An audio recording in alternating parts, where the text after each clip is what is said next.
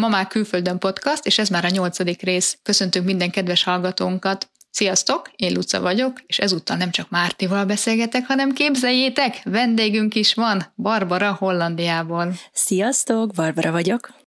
Sziasztok, én meg Márti. Bizony, az első vendégünk, és a témánk pedig nem más lesz, mint a környezettudatosság. Olyan nagy szavakról is fogunk beszélni, mint például a zero waste, vagy magyarul hulladékmentesség, illetve minimalizmus, ökológiai lábnyom, birthright, vagy még sok-sok-sok minden más, és ha valamiről most nem tudod, hogy mit jelent, akkor mindenképpen maradj velünk, ha meg tudod, akkor meg azért.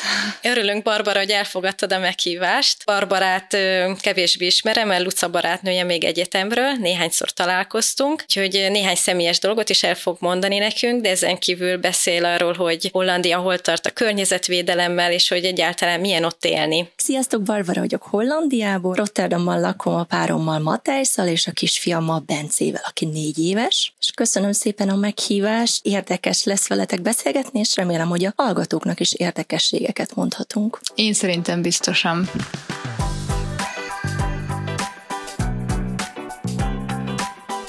Ez itt a Mamák Külföldön podcast, minden hónapban kétszer rögzítjük a beszélgetésünket, amit aztán megosztunk veletek, persze némi utómunka után. Lucával mi testvérek vagyunk, ő Angliában él, én pedig Olaszországban, és mindketten két kisfiúnak vagyunk a mamája. A témáink, amikről rengeteget szoktunk beszélgetni adáson kívül is, család, vállalkozás, életvezetés és önfejlesztés, ezekről nagyon-nagyon hosszan tudunk egymás között beszélgetni, de most megpróbáljuk egy keretbe foglalni, hogy nektek is érdekesebb legyen. Ha még nem iratkoztál fel a csatornánkra, akkor most tedd meg, légy szíves, hogy ne maradj le semmiről. Hallgathatok minket a Soundcloudon, Spotify Spotify-on, vagy az Apple és Google podcastjaiban is. De ha úgy egyszerűbb neked, akár YouTube-on is hallgathatsz, ahol egyébként láthattok is minket, töltünk fel egyéb tartalmakat is, nem csak a podcast adásokat.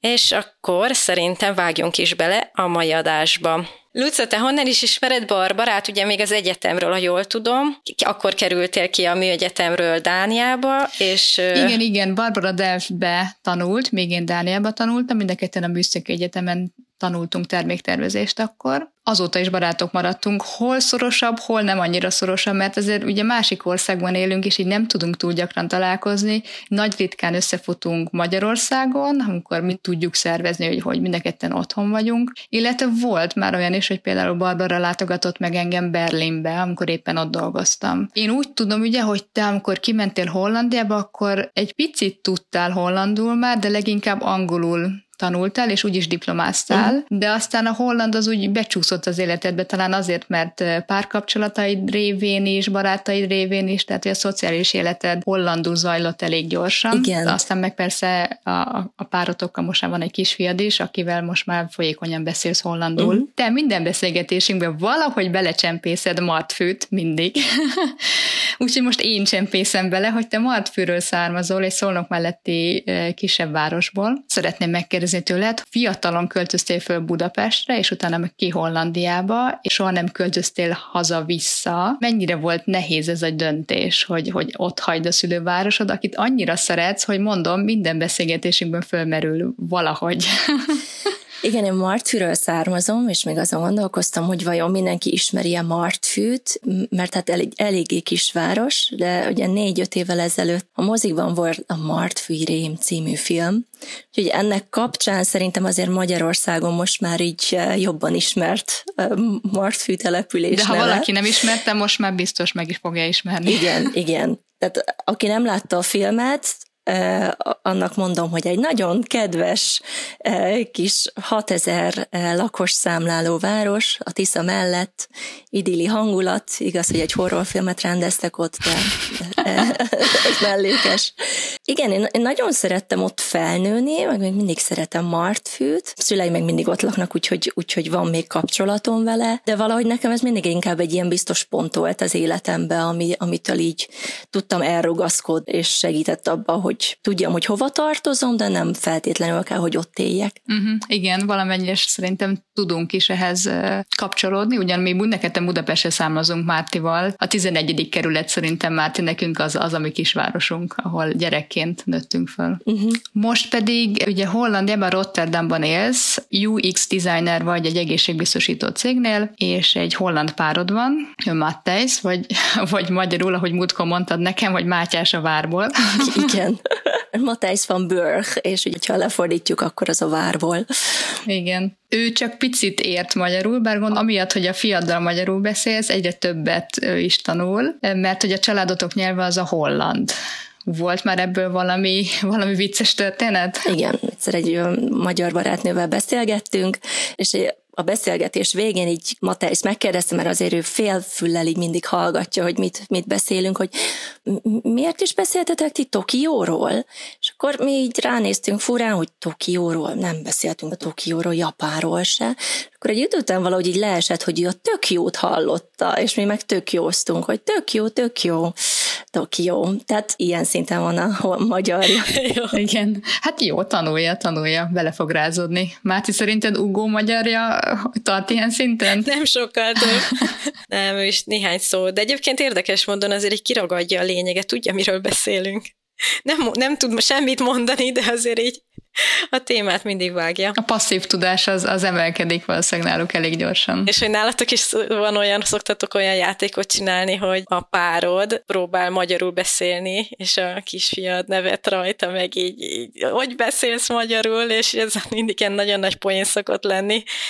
Vagy felolvas egy magyarul egy könyvet, és hát olyan a kiejtése, hogy úgy nevetünk rajta. Ma, Matthijs már nagyjából jól tud olvasni, mert tehát, hogy tanulta, és a, a hollandoknak eleve a magyar az annyira nem nehéz kiejtésileg. Úgyhogy olvasni egész jól tud, mi legutóbb azon poénkodtunk, hogy Bence papagájosat játszott, utánzott minket, mindig mondtam, amit mi mondtunk, és akkor erre egy bemondtam neki, hogy a, a macskafogókból, hogy egy aprócska kalapocska benne, csacska, macska, mocska. Hogy ugye ezt nem tudja le, leutánozni, és Matásnak jobban ment, mint Bencének, úgyhogy van, van remény. Ezek tök érdekes dolgok, és erről is beszélhetnék, de, de a mai témánk környezettudatosság, úgyhogy most rátérek egy picit erre. Azt hiszem, a környezet tudatosság egyre fontosabb a családok életében, főleg azért, mert egy fenntartható életet szeretnénk a, a gyerekeink számára is adni, vagy, vagy létrehozni, vagy továbbadni és, és nagyon szomorú közben azok, azok a látványok is, amikor teljesen természetes számunkra, hogy egy galamb egy műanyag kupakkal a szájában repül el. Meg sem fordul a fejünkbe, hogy ez így nem, nem normális, mert hogy annyira normálisnak tűnik. A mindennapokban valahogy mindig próbál, szerintem a legtöbbünk próbál valamit tenni ezért, azért, hogy egy picit picit kevesebb. Nekünk is például, amikor, amikor ide költöztünk Angliába, akkor nagyon nagy nehézség volt az, hogy újra megtanulni és viccesen hangzik, de tényleg erőfeszítés kellett tennünk, hogy megtanuljuk, hogy itt hogy gyűjtik szelektíven a hulladékot. Mert hogy más a rendszer, mint Németországban. Minden terméket újra kell olvasni, hogy most melyik része, hova való, melyik, tehát melyiket kell szétkülön választani, melyik megy a, a recyclingbe, melyik megy a sima kukába. És, és, és amikor egy, egy idő után már, már így egy picit belefárad az ember, akkor, akkor nekem például nagyon jól jön, amikor jön egy, egy valamilyen például egy film jött, a David Attenborough Our Planet című filmje, ami megint egy kis löketet adott, hogy de, megéri, csináld, foglalkozz vele, mert, mert van, van értelme. Aki egyébként nem látta ezt a filmet, azt mindenképpen nézze meg, de szerintem azt szinte mindenki látta. Ez a Netflixen egy Netflix original dokumentumfilm, ugye? Ezt, ezt én is láttam, és ja, szerintem az volt jó a filmben, hogy, hogy mutatott perspektívát, és hogy körülbelül a második fele az arról szólt, hogy hogyan tudnánk mégis helyreállítani a, a világ ökoszisztémáját. Igen, igen, mert, mert hogy, vala, tehát, hogy egy csomó médiából jön az, hogy, hogy ez teljesen kilátástalan, hogy mi egyének nem nagyon tudunk semmit tenni ezért, itt a cégeknek kell lépni, az országoknak kell lépni, és itt mégis egy picit visszahozta az egyéni szintre, hogy de, tehát hogy amit mi teszünk kis lépéseket, az igenis számít.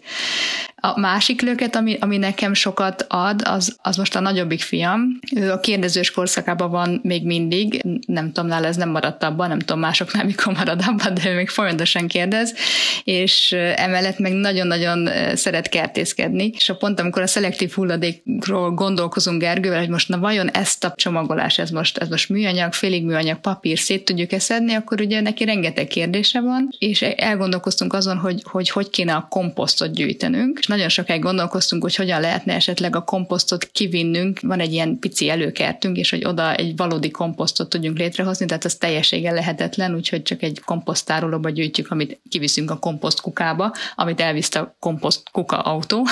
Annyi kérdése van ezzel kapcsolatban, hogy muszáj már nekünk is Gergővel picit jobban beleásnunk magunkat, hogy valódi választ tudjunk neki adni. És szerintem néha az is nehéz, nem? Tehát beleásni magad egy témába, mert igazából az, amit elsőre gondolunk néha, hogy mi a jó, az nem feltétlenül az lesz a jó. Igen, és ezért is nehéz, mert néha csípővel adsz egy választ, és akkor utána, utána be, keresztkérdést rak föl a négy éves fiam, és akkor elgondolkozok, hogy várjál, akkor lehet, hogy várjál, akkor bocs, most ennek utána kell néznem, és akkor ez már ilyen, ilyen standard, hogy a Google-t megkérdezzük, utána nézzünk, és, és van, amikor több napig kell kutakodnom, hogy megtaláljam neki a valódi választ. Márti, te láttad a David Attenborough filmet? Igen, láttam azt, ezt, a, ezt a filmet a fiammal együtt, a nagyobbik fiammal együtt, és nekünk is nagyon tetszett. És ő már értette? Valamit. Fogjuk rá.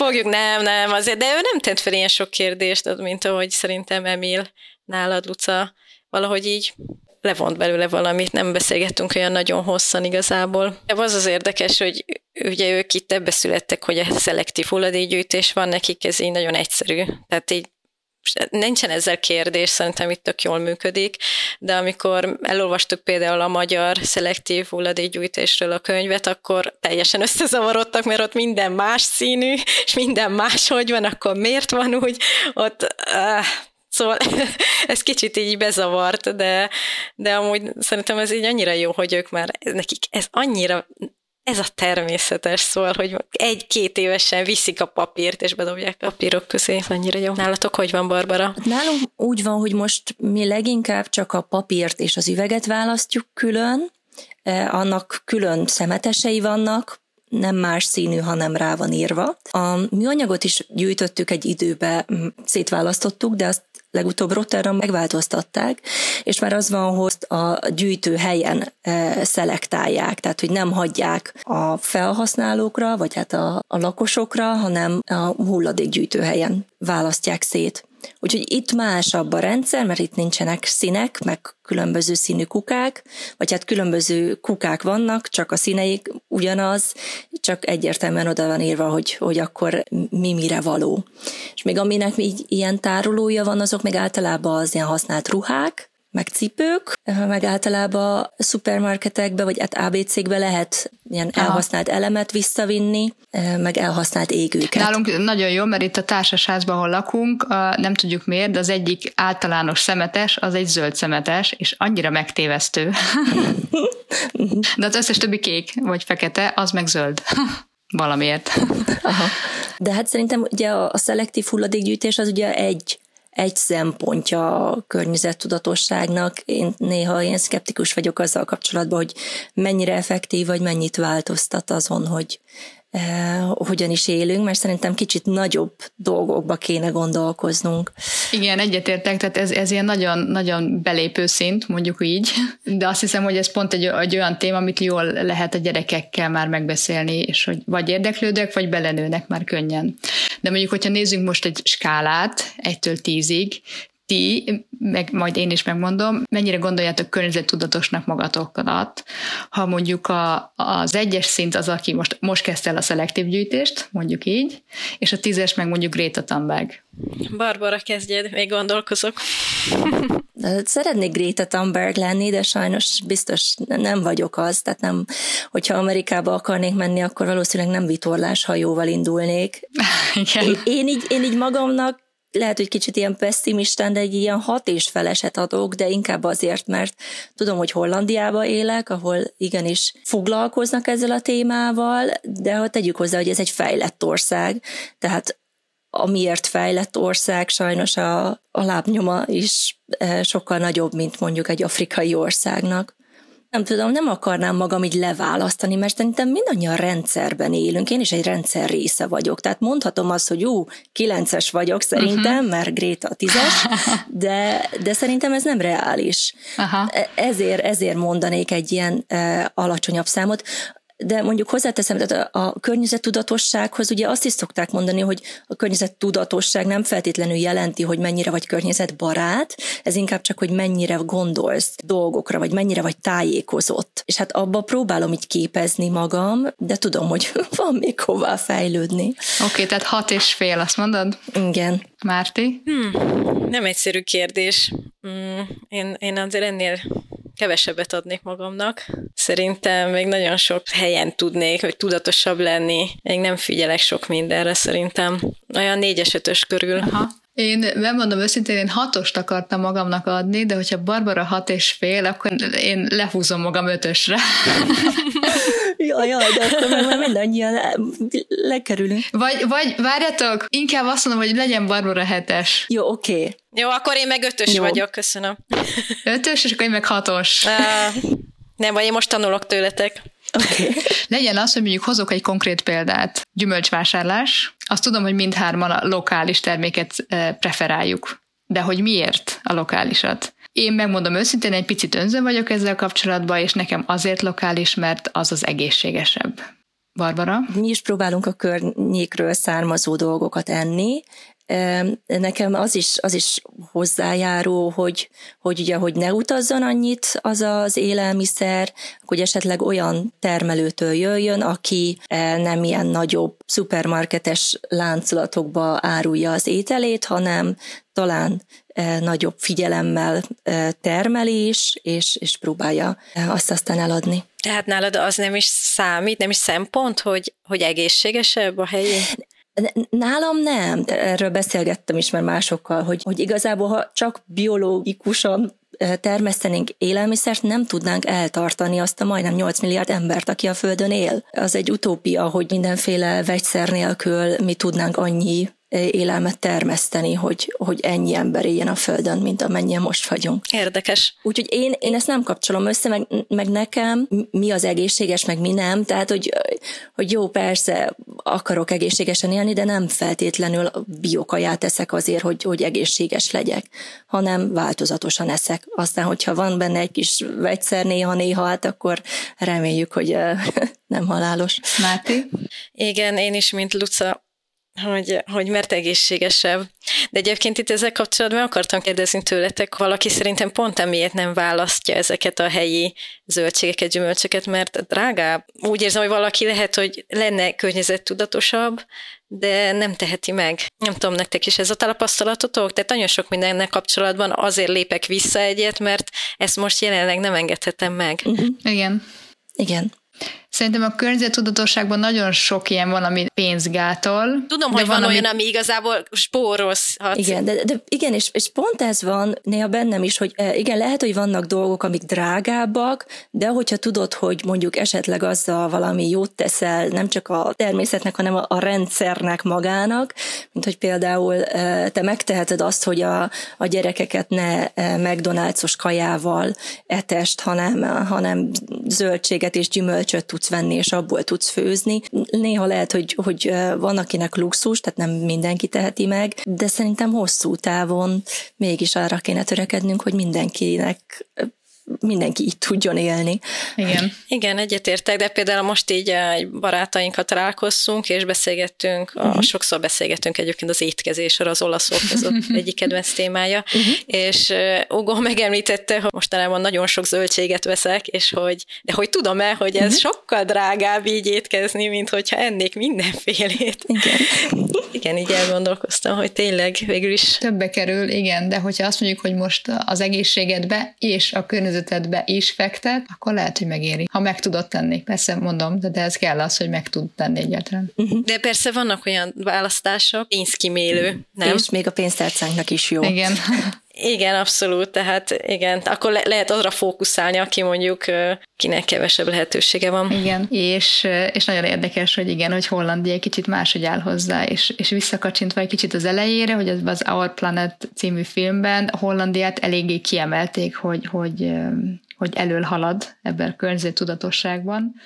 Szerintem Hollandia marketingben nagyon jól nyomja ezt a ú, milyen környezettudatosak vagyunk, és mennyi innováció jön innen, de egyébként nagyon sok minden, nagyon sok szempontból nagyon rosszul állnak.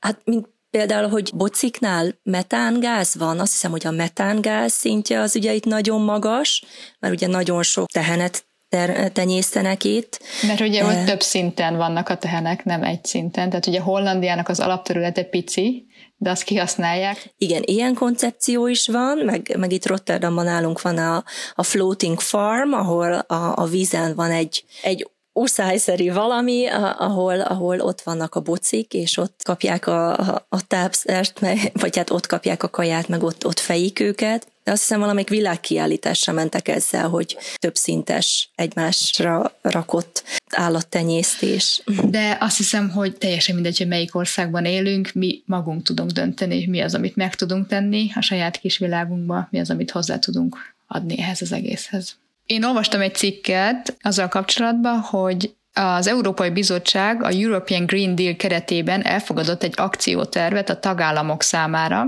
ami talán valóban változást fog előidőzni.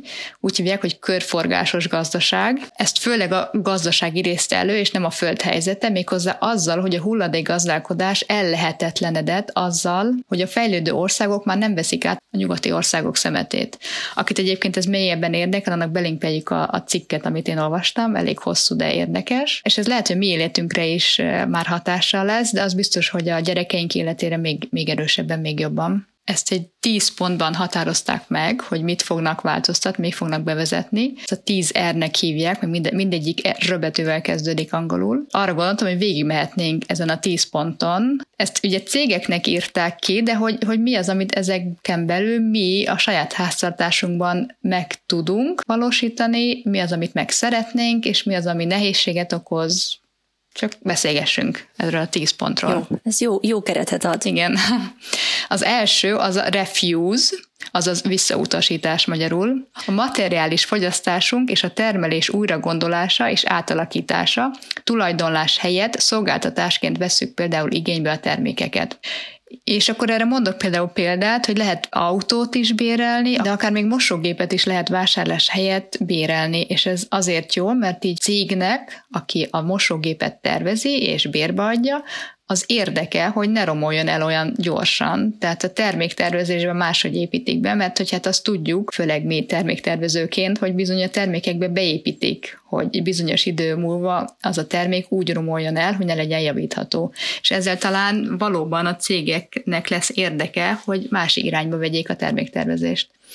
De nekem például tudok személyes példát mondani, hogy van egy 3D szkennerünk, amit hát őszintén szóval nem túl gyakran használunk, uh-huh. és van ezekre is weboldal, és mi is találtunk egyet, ahol ezt ki tudjuk rakni, hogy más tudja használni, és de mi is kapunk érte valamennyi pénzt, tehát hogy ez, ez anyagi szempontból is megéri, mert vissza tudja hozni egy termék árát, de hogy tudjuk megosztani másokkal a termék használatát. Aha. Nálunk, ahogy Um, ahol most lakunk, ott ugye 75 lakás van együtt, több WhatsApp csoport is van, ahol rend, rendszeresen megy az, hogy jaj, bocsi, kinek van most ilyen fúrója, vagy uh, kinek van esetleg valami, valami kajája, amit, amit elfelejtettek megvenni az emberek. Igen. Egyébként ez is tök jó. És akkor mond Barbara, hogy te ehhez, hogy tehát ezen kívül van esetleg, amit, amit ez szerint döntesz, és mondjuk nem veszel meg, hanem inkább például egy, egy eBay-en keresztül, vagy bárhogy kikölcsönzöd? E, mi annyi, annyira nem sűrűn kölcsönzünk dolgokat, most, hogy így belegondolok, vagy nem ilyen cégektől, inkább így ismerősöktől, vagy barátoktól, de a, a refuse-nál nekem inkább az, hogy, hogy ha valamit megveszünk, akkor azt általában így jól meggondoljuk, hogy oké, okay, erre tényleg szükségünk van. Most ugye idén egyszer leesett a hó, volt egy nagy hó, és hát ugye nincs szánkunk, de hál' Istennek a környezetben vannak, vannak emberek, akiknek volt szánkójuk, és akkor tudtunk együtt menni szánkózni. Igen, és ez egy döntés, hogy nem kell azért neked egy szánkó, hogy három évente egyszer leesik a hó. Arra uh-huh. nincs szükséged neked, hogy legyen egy, egy szánkód. Márti, neked a refuse, az mit jelent? Um, Igazából, amit így Barbara mondott, nekünk is ez, hogy mindig átgondoljuk ö, többször is, hogy valamit megvegyünk-e. Például a gyerekeket sokáig ö, én biciklis utánfutóval vittem óvodába, ami nem volt azért olyan egyszerű, mert két gyereket egyszerre, kisbabát, meg egy kicsit nagyobbat, és mindenki azt mondta, hogy wow, hogy mennyi, ez azért durva, sokkal messzebbről mentem, mint mások kocsival, és ebben egyébként az is benne volt tényleg, hogy kevésbé környezetszennyező, tehát hogy a bicikli ez a lehető legjobb, és néha azt gondolják a szülők, hogy ez kivitelezhetetlen, pedig kivitelezhető, kicsit fárasztóbb. De akkor már megvolt a sportolás is. Persze, és mindenki mondta, hogy wow, de hogy ez mennyire jó, de azért persze nem csinálták utána. Most egyébként végül nekünk is kellett egy második kocsi, de azért jó pár évig meg tudtuk ezt így csinálni, hogy hogy egy kocsival, és ezért ez elég ritka.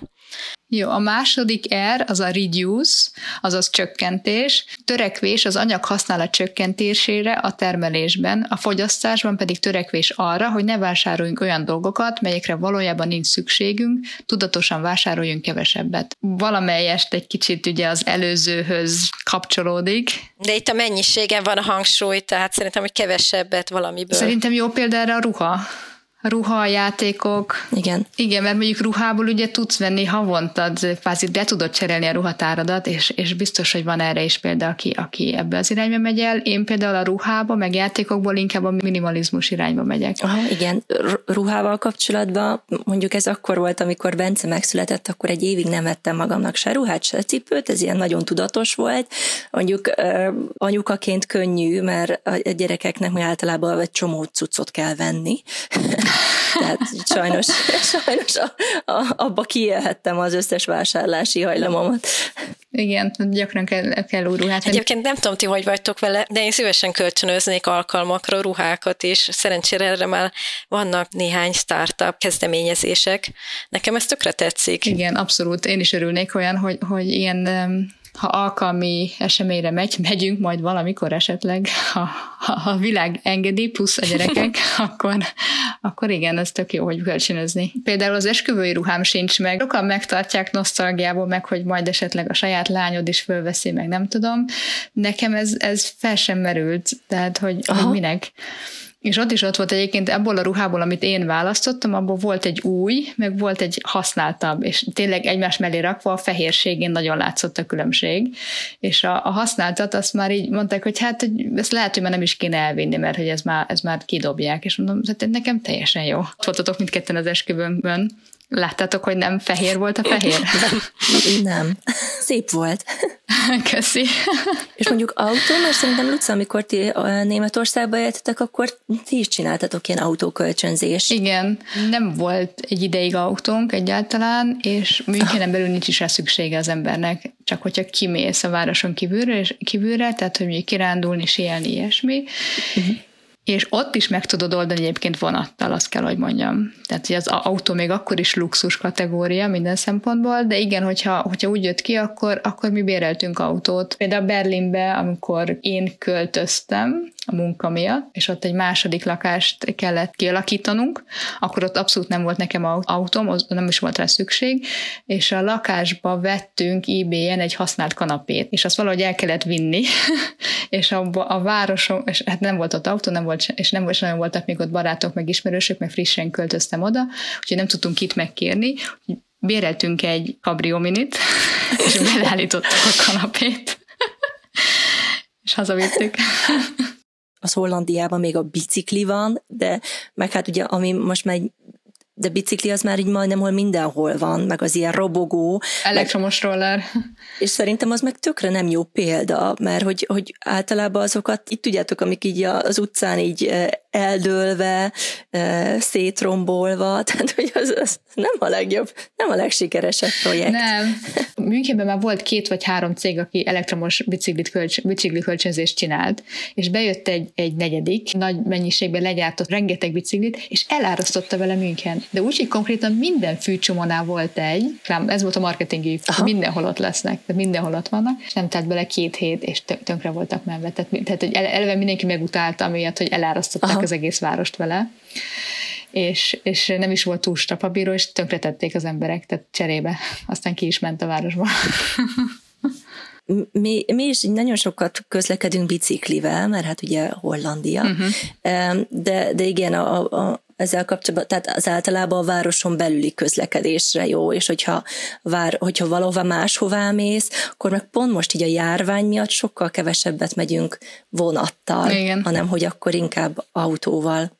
Ja, most sajnos ez szerintem annyira e, nem egyszerű. Igen, tehát hogy ezért nem mondjuk magunkat tízesnek szerintem Greta Thunbergnek, mert hogy ez egy, ezt a luxus még Igen. megtartjuk magunknak, és azt hiszem, hogy erről nem nagyon tudnánk lemondani.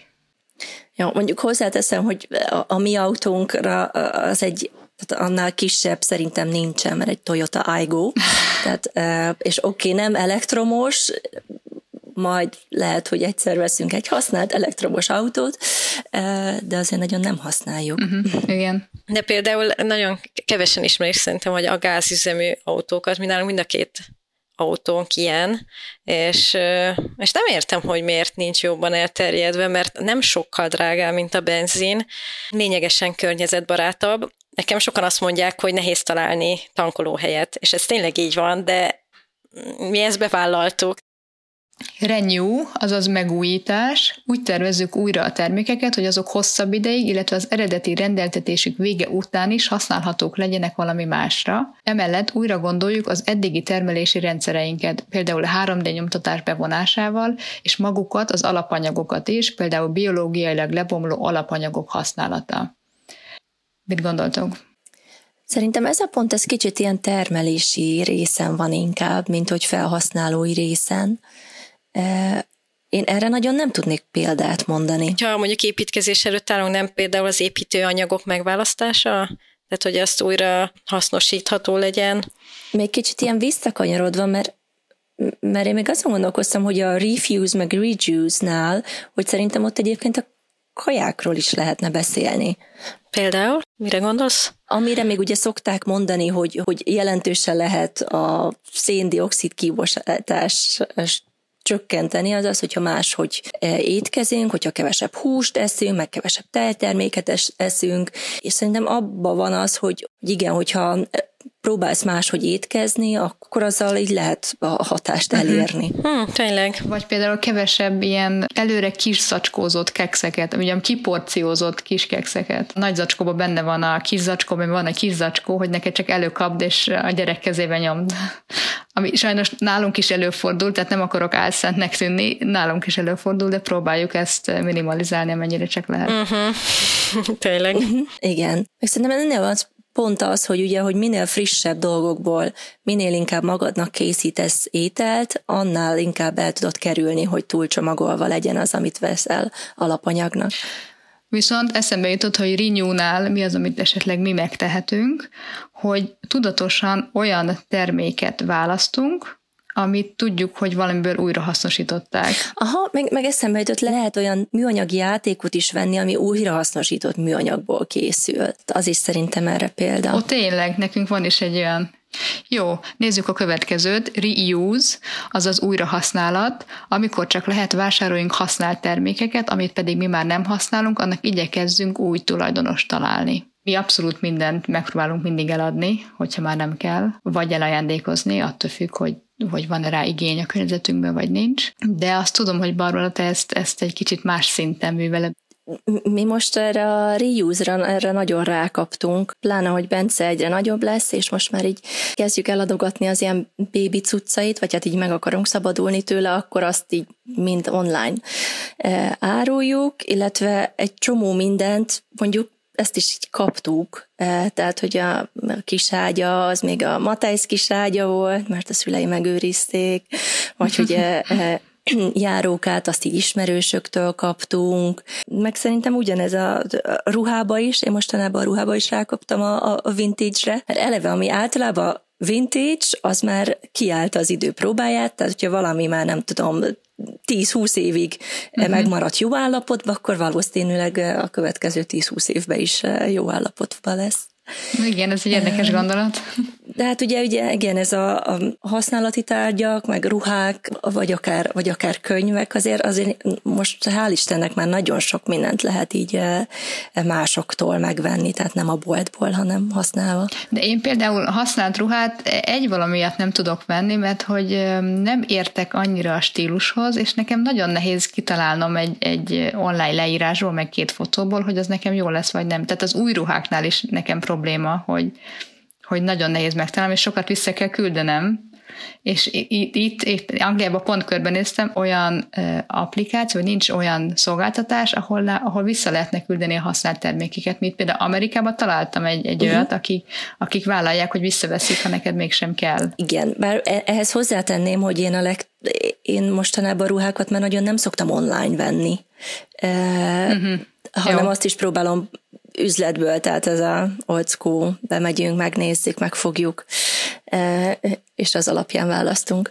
És akkor ennek is Ilyen környezetvédelmi oka van egyébként, Barbara? Igen, mert szerintem azzal, hogy, hogy online mindent meg tudunk venni, az egyrészt az olyan, olyan túl könnyű, tehát hogy, hogy szerintem a, sokan beleesnek abba a hibába, hogy, az, hogy azért, mert olyan könnyű, akkor vegyük meg, mert érne, és akkor lehet, hogy annyira nem gond, gondoljuk át, mint hogyha elmész egy boltba, és időt, időt kell rá szánnod. Ebben is szerintem benne van ez a gondolat, hogy a közelből jöjjön, bár ugye ruhánál nem még mindig egy csomó mindent tudsz venni, ami, ami Kínából jön, de néha arra is próbálok figyelni, hogy, hogy, hogy esetleg itt készüljön, vagy Európába készüljön, vagy ne legyen annyira megutaztatva. De azt is mondtad nekem múltkor, ami, amit én nem, nem nagyon tudok megcsinálni, hogy te technikai eszközökből is, tehát hogy mondjuk például a telefonodat, azt, azt három éves használt telefont vettél, ha jól tudom.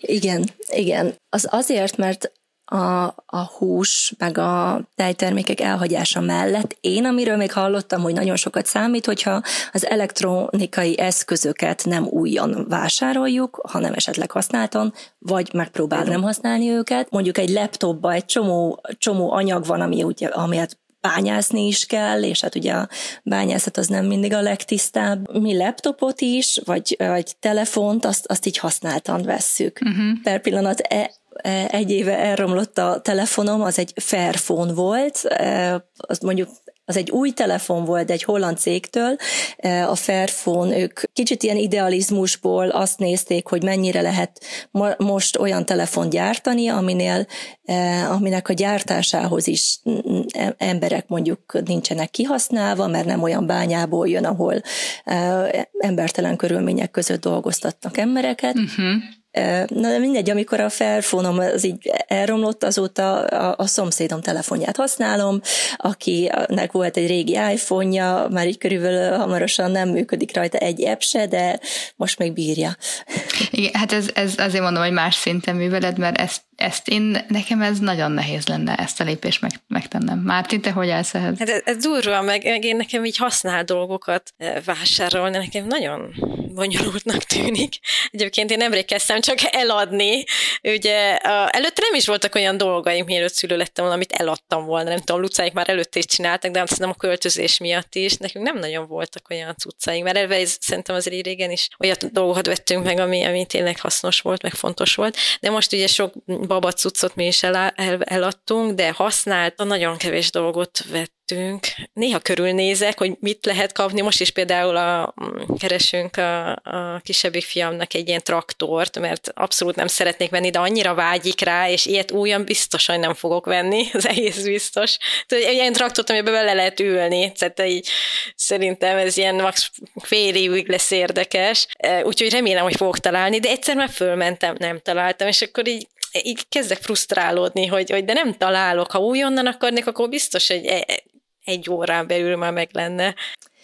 De egyébként igen, meg biztos nem könnyű, meg nektek, mennetek nincs az, hogy, hogy én néha azon is elgondolkozok, hogyha úristen, hogyha valamit nem újonnan veszek, hogy hogy jaj, de hogy az nem tudom, mennyire lesz ciki Bencének, vagy hogy mennyire, mennyire Szerintem sem ennyire, tehát én mondjuk ettől nem félek, tényleg csak a beszerzés. Abszolút nem. Most Emil, majd a hallgatott 30 év múlva, most eláruljuk, hogy a neked a negyedik születésnapodra a Lego az használt volt. használt legót kaptál, mi szétszettük, Gergő lemosta az összes matricát, külön csomagoltuk újra, tudod, hogy tudjátok a legjobb, hogy be van csomó, hogy egyes zacskó, kettes zacskó, hármas zacskó, és még azt is megtette Gergő, hogy kikutatta, és lehetett az újra matricákat megrendelni hozzá külön, uh-huh. tehát mhm. azt még külön megrendeltük, hogy meglegyen az az élmény, és a doboz látszott, hogy nyitva, nyitva volt, meg minden, de hát tudod, mennyire érdekli egy négy éves gyereket? Hát semennyire. Aha. Lehet, hogy büszke lesz rá. Következő téma az a repair, azaz megjavítás, amit csak lehet, igyekezzünk megjavítani, kisebb hibák esetén akár mi magunk, de ha ez nem lehetséges, szervizbe kérve segítséget mi nagyon javítósak vagyunk, tehát mindent rögtön abban a pillanatban. Ma pont egy sztori volt, hogy Emilnek a futóbiciklének a kerekének a csapádja elromlott, uh-huh. és Gergő már, már több napja próbálja megjavítani, és nem, nem tudja szétszedni, nincs hozzá eszköze. Ezért gondolta, hogy elmegy egy helyi bicikli szervizbe, hogy segítsenek neki szétszedni. Uh-huh. Parkolóba összefutott a szomszéddal, és mondta, hogy ezt csinálja, és akkor a szomszéd kérdezte, ha hát miért nem dobott ki, és veszel újat? És akkor nézett rá, mi, miért dobjam ki, meg lehet javítani? Hát azért akarja megjavítani. Tehát ez, ez nekünk így annyira természetes, hogy föl sem merülne, hogy kidobnánk. Hát megpróbálunk mindent, hogy megjavítsuk. Aha. Mert ő imádja ezt csinálni. Mi azért nem vagyunk ilyen szerelősök. Ugó, Ugó férjem nem élvezi ezt ennyire, mint Gergő. Ő nem érnek? De, és amúgy ha muszáj, akkor megcsinálja, de, de nem kedvtelésből. Az jutott eszembe, hogy tudom, egy táska, vagy cipőt, néha viszünk cipészhez megjavítani, tehát, hogy nem dobjuk ki azért, mert kicsit már úgy ki, szétjött.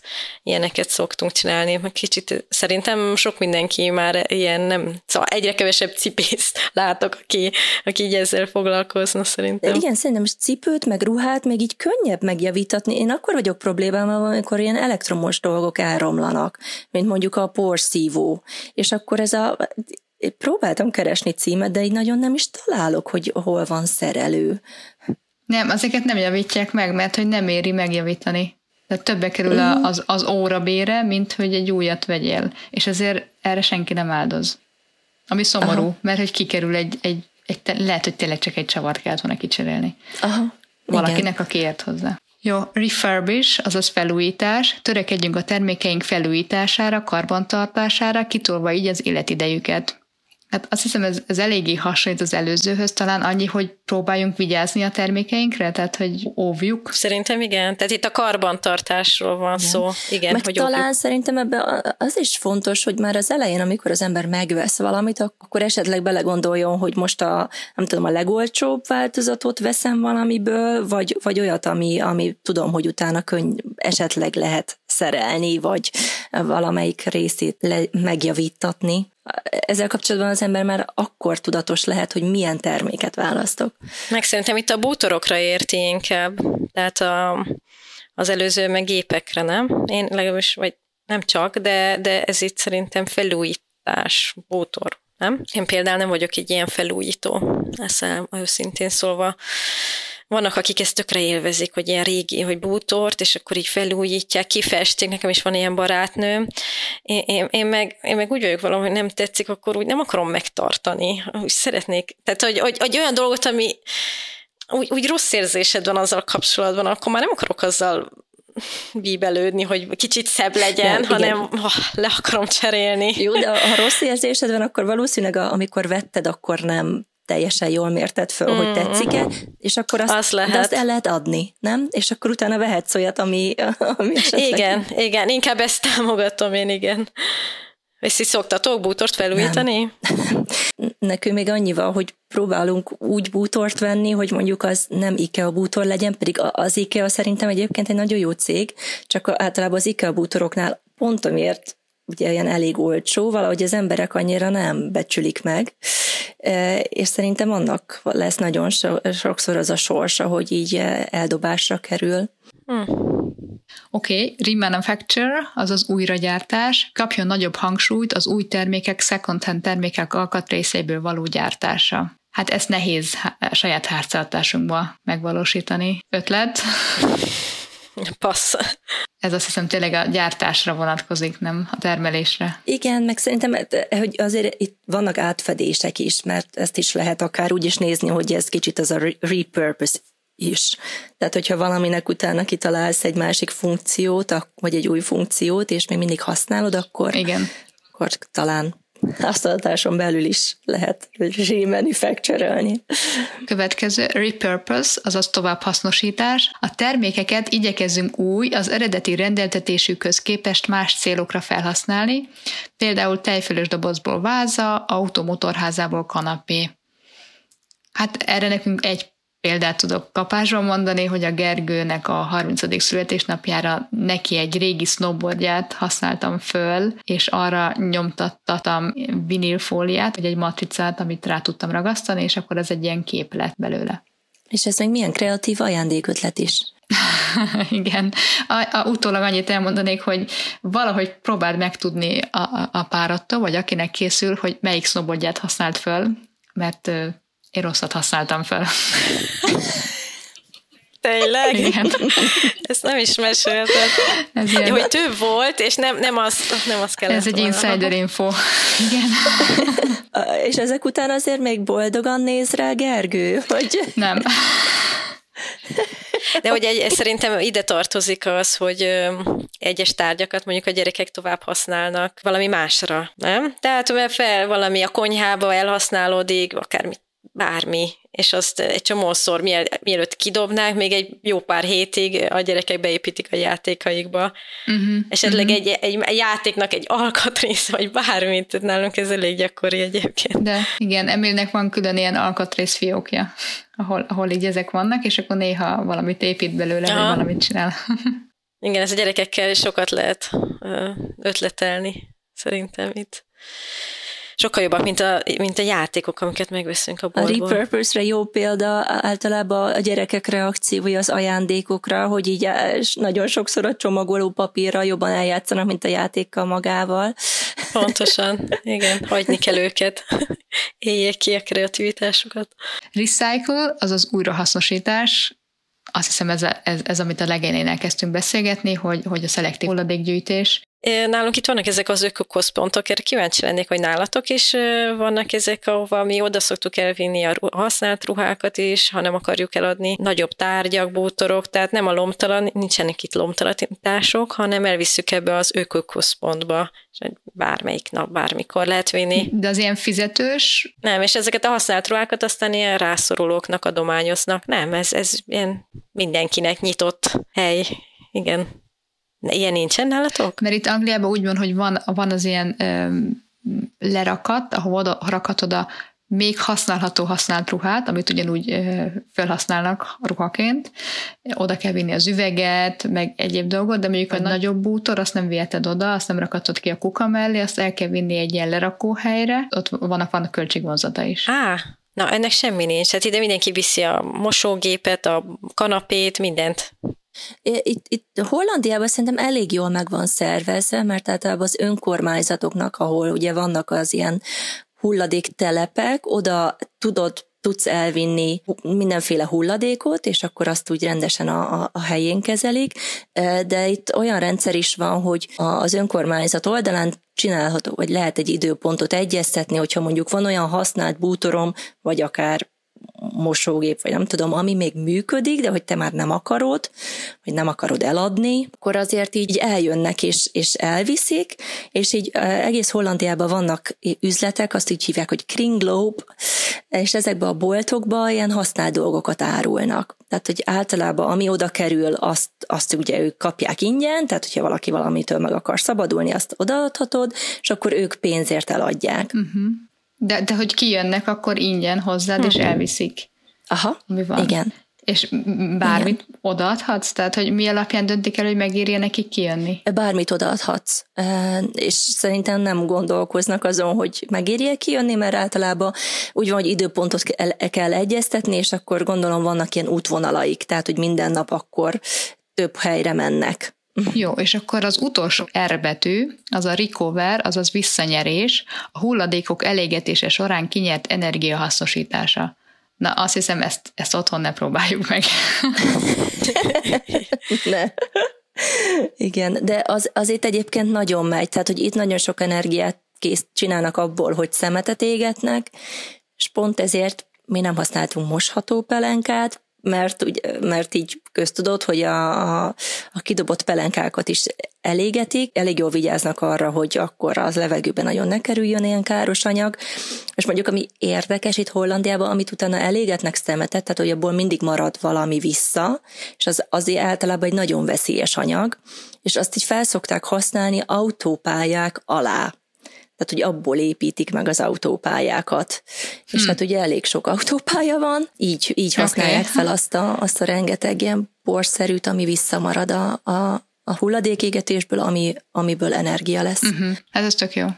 Na azt hiszem, ebben ezzel a 10 R betűvel elég sok témát átbeszéltünk. Talán érintettünk nagyobb témákat is. Talán a Zero Waste-be annyira nem mentünk bele, azt említettük, hogy, hogy próbálunk minél kevesebb hulladékot termelni, azt is szelektíven gyűjteni, viszont a vásárlásnál is ugye törekedjünk minél kevesebb olyan termékre, ami sok csomagolás vagy sok rossz csomagolást tartalmaz, de mondjuk azt nem beszéltük, hogy ti mennyire próbáltok úgy vásárolni, hogy, hogy csomagolásmentesen. Tehát, hogy viszed a saját dobozodat, és abba töltöd bele a babot, vagy a rizst, illetve a, a saját zacskódat, amiben belerakod a, vagy táskádat, amiben belerakod az almát, meg a szőlőt. Erre itt Hollandiában vannak kezdeményezések, de igazából így Rotterdamban szerint én nem tudok olyan boltot, Utrechtben tudom, hogy van olyan bolt, ami kifejezetten erre specializálódik, hogy nem nincsenek becsomagolva a dolgok, viszed a táskádat, és abba töltöd bele. Uh-huh. Ami itt még megy, az esetleg, hogyha a piacra jársz, mert ott ugye nincsenek becsomagolva, a termékek, meg amit mi még próbálunk, hogy van egy cég, nek hívják, és akkor ők így közvetlenül az ilyen helyi termelőktől árulják a termékeket, tehát hogy ugye nincs igazából második lépésben már e, meg is veheted, és ezek a termékek általában nincsenek úgy, tehát általában papírban vannak becsomagolva. Mi ezt, Márti? Én egy üzletben láttam ilyet, és így nagyon megtetszett, mondtam, hú, hát akkor mostantól ezt így fogok vásárolni, de jó de azt reméltem, hogy egy picikét olcsóbb lesz őszintén szólva, tehát megspórolom azt a csomagolópapírt, én magam rakom bele, le kell mérni, tehát azért van vele plusz munka, és semmivel se olcsóbb, úgyhogy igazából első alkalom után azt abba hagytam, de, de amúgy tökre tetszik, és csinálnám, de egy kicsit támogassanak anyagilag, tehát akkor így nagyobb löketet kapnának az emberek szerintem. Meg szerintem ez nem, nem, nem is egyszerű, ez lehet, hogy a végén majd még kivágjátok, nem, nem volt köz köz, kedvünk főzni, úgyhogy úgy voltunk valahogy, hát akkor rendelünk valami kaját, és hogy akkor azért elmegyek, és akkor vittem a kis edényeimet, hogy akkor majd én most ebbe megkérem, hogy ebbe tegyék bele, és a, olyan helyre mentem, ahol a rendszer erre nem volt berendezkedve, tehát én mutattam, hogy itt vannak az edények, mondták, hogy jó, tök mindegy, mi becsomagoljuk. Igen, mert nekik az az előírás, nem térhetnek el attól. Igen.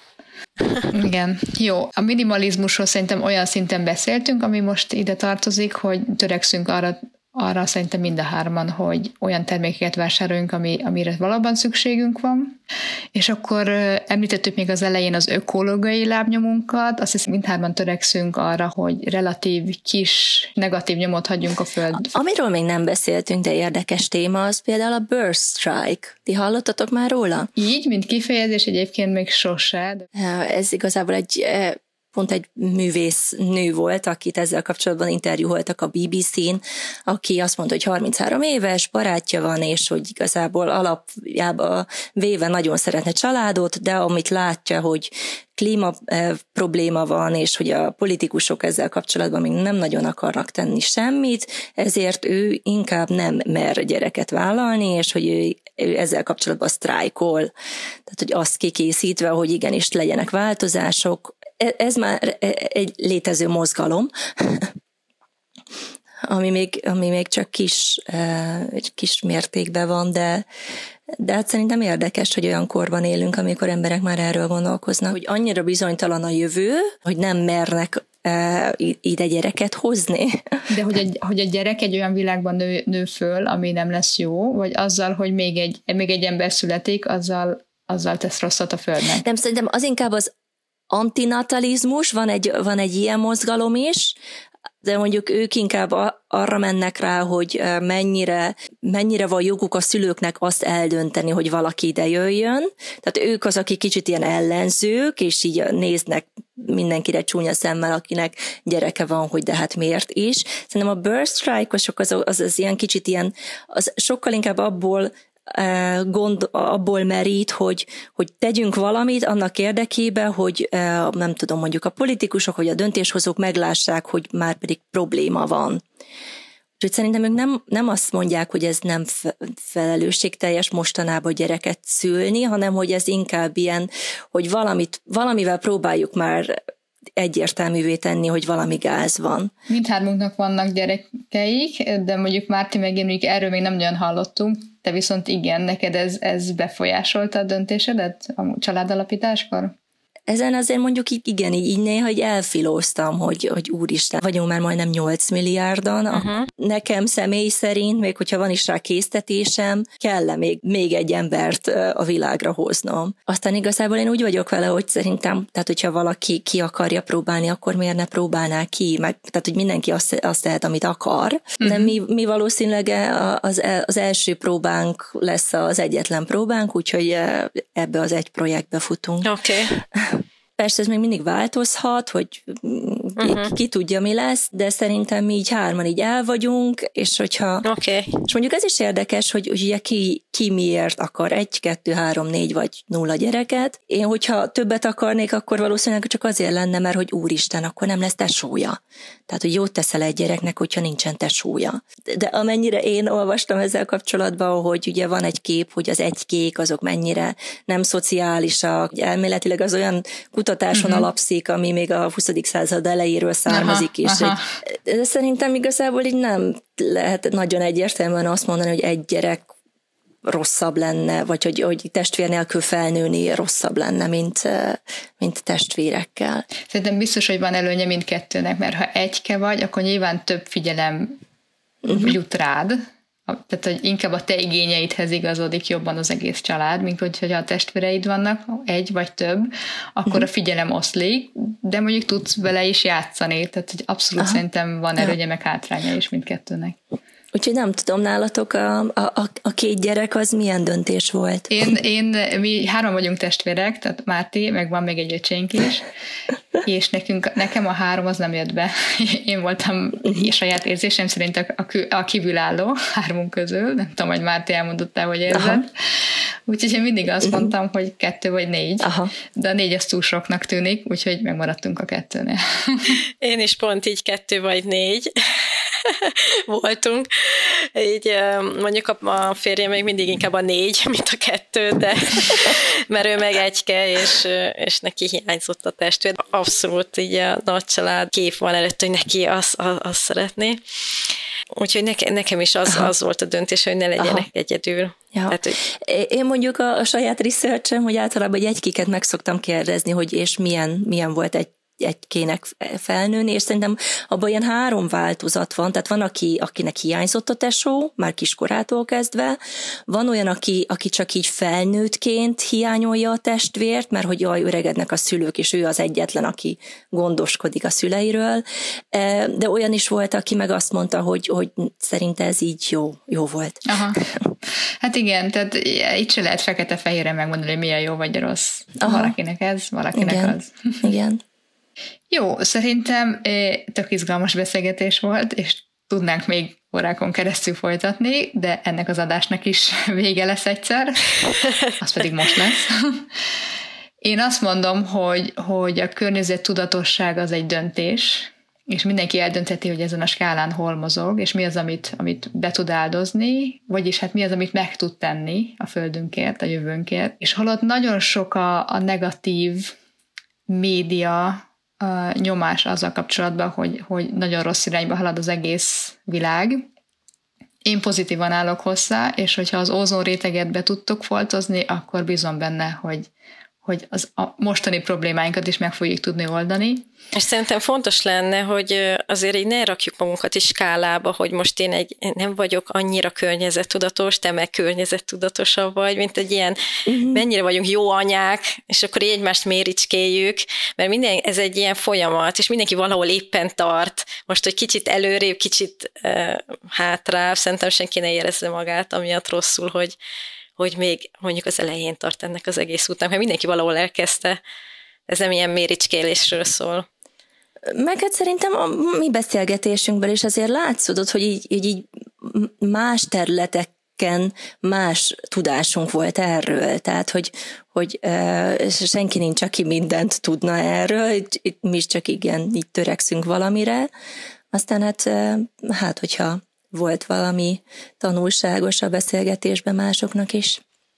Igen, nagyon reméljük, és Barbara, neked meg nagyon köszönjük, hogy elfogadtad a meghívásunkat. Nagyon sok újat tanultunk tőled. Igen, köszönjük. Én is köszönöm, hogy itt, itt lehettem veletek.